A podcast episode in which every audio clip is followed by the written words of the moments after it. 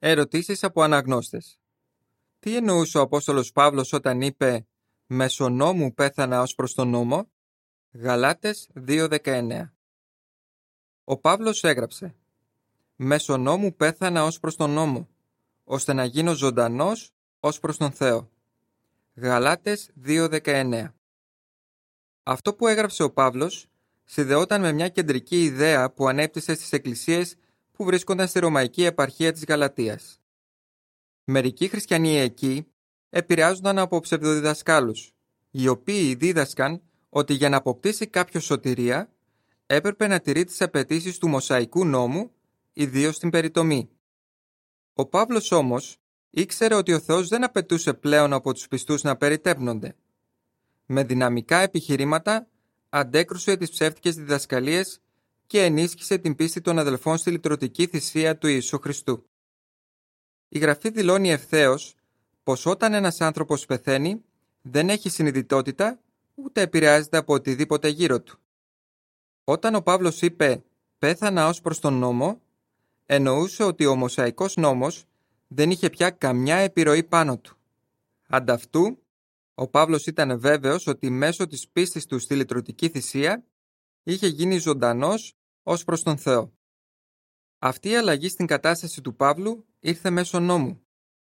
Πώς συνέβη αυτό; Ο Παύλος είχε μόλις εξηγήσει ότι ο άνθρωπος δεν ανακηρύσσεται δίκαιος μέσω έργων νόμου, αλλά μόνο μέσω πίστης στον Ιησού Χριστό. Γαλάτες 2.16 Ομολογουμένως, ο νόμος είχε επιτελέσει κάτι σημαντικό. Ο Παύλος εξήγησε στους Γαλάτες. Προσθέθηκε για να κάνει φανερές τις παραβάσεις μέχρι να έρθει ο απόγονος στον οποίο είχε δοθεί η υπόσχεση.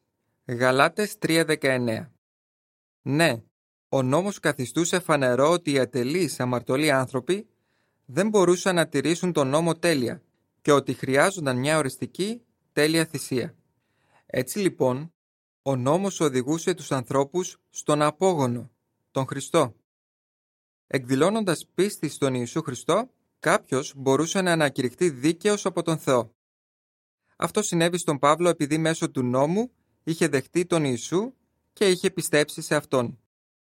Συνεπώς, ο Παύλος πέθανε ως προς τον νόμο και έγινε ζωντανός ως προς τον Θεό.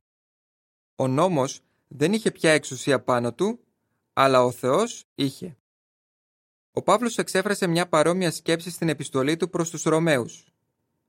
«Αδελφοί μου, και εσείς γίνετε νεκροί όσον αφορά τον νόμο μέσω του σώματος του Χριστού. Έχουμε απαλλαχτεί από τον νόμο επειδή έχουμε πεθάνει όσον αφορά εκείνο που μας δέσμευε. Ρωμαίους 7, 4 και 6 Αυτό το εδάφιο, όπως και το εδάφιο Γαλάτες 2.19, αποκαλύπτει ότι ο Παύλος δεν αναφερόταν στο να πεθάνει κάποιος ως καταδικασμένος αμορτωλός υπό τον νόμο. Αντίθετα, μιλούσε συγκεκριμένα για απελευθέρωση. Ο νόμος δεν είχε πια καμιά επιρροή ούτε σε εκείνον, ούτε σε άλλους σαν αυτόν είχαν ελευθερωθεί μέσω πίστης στο λίτρο του Χριστού. Τέλος του άρθρου.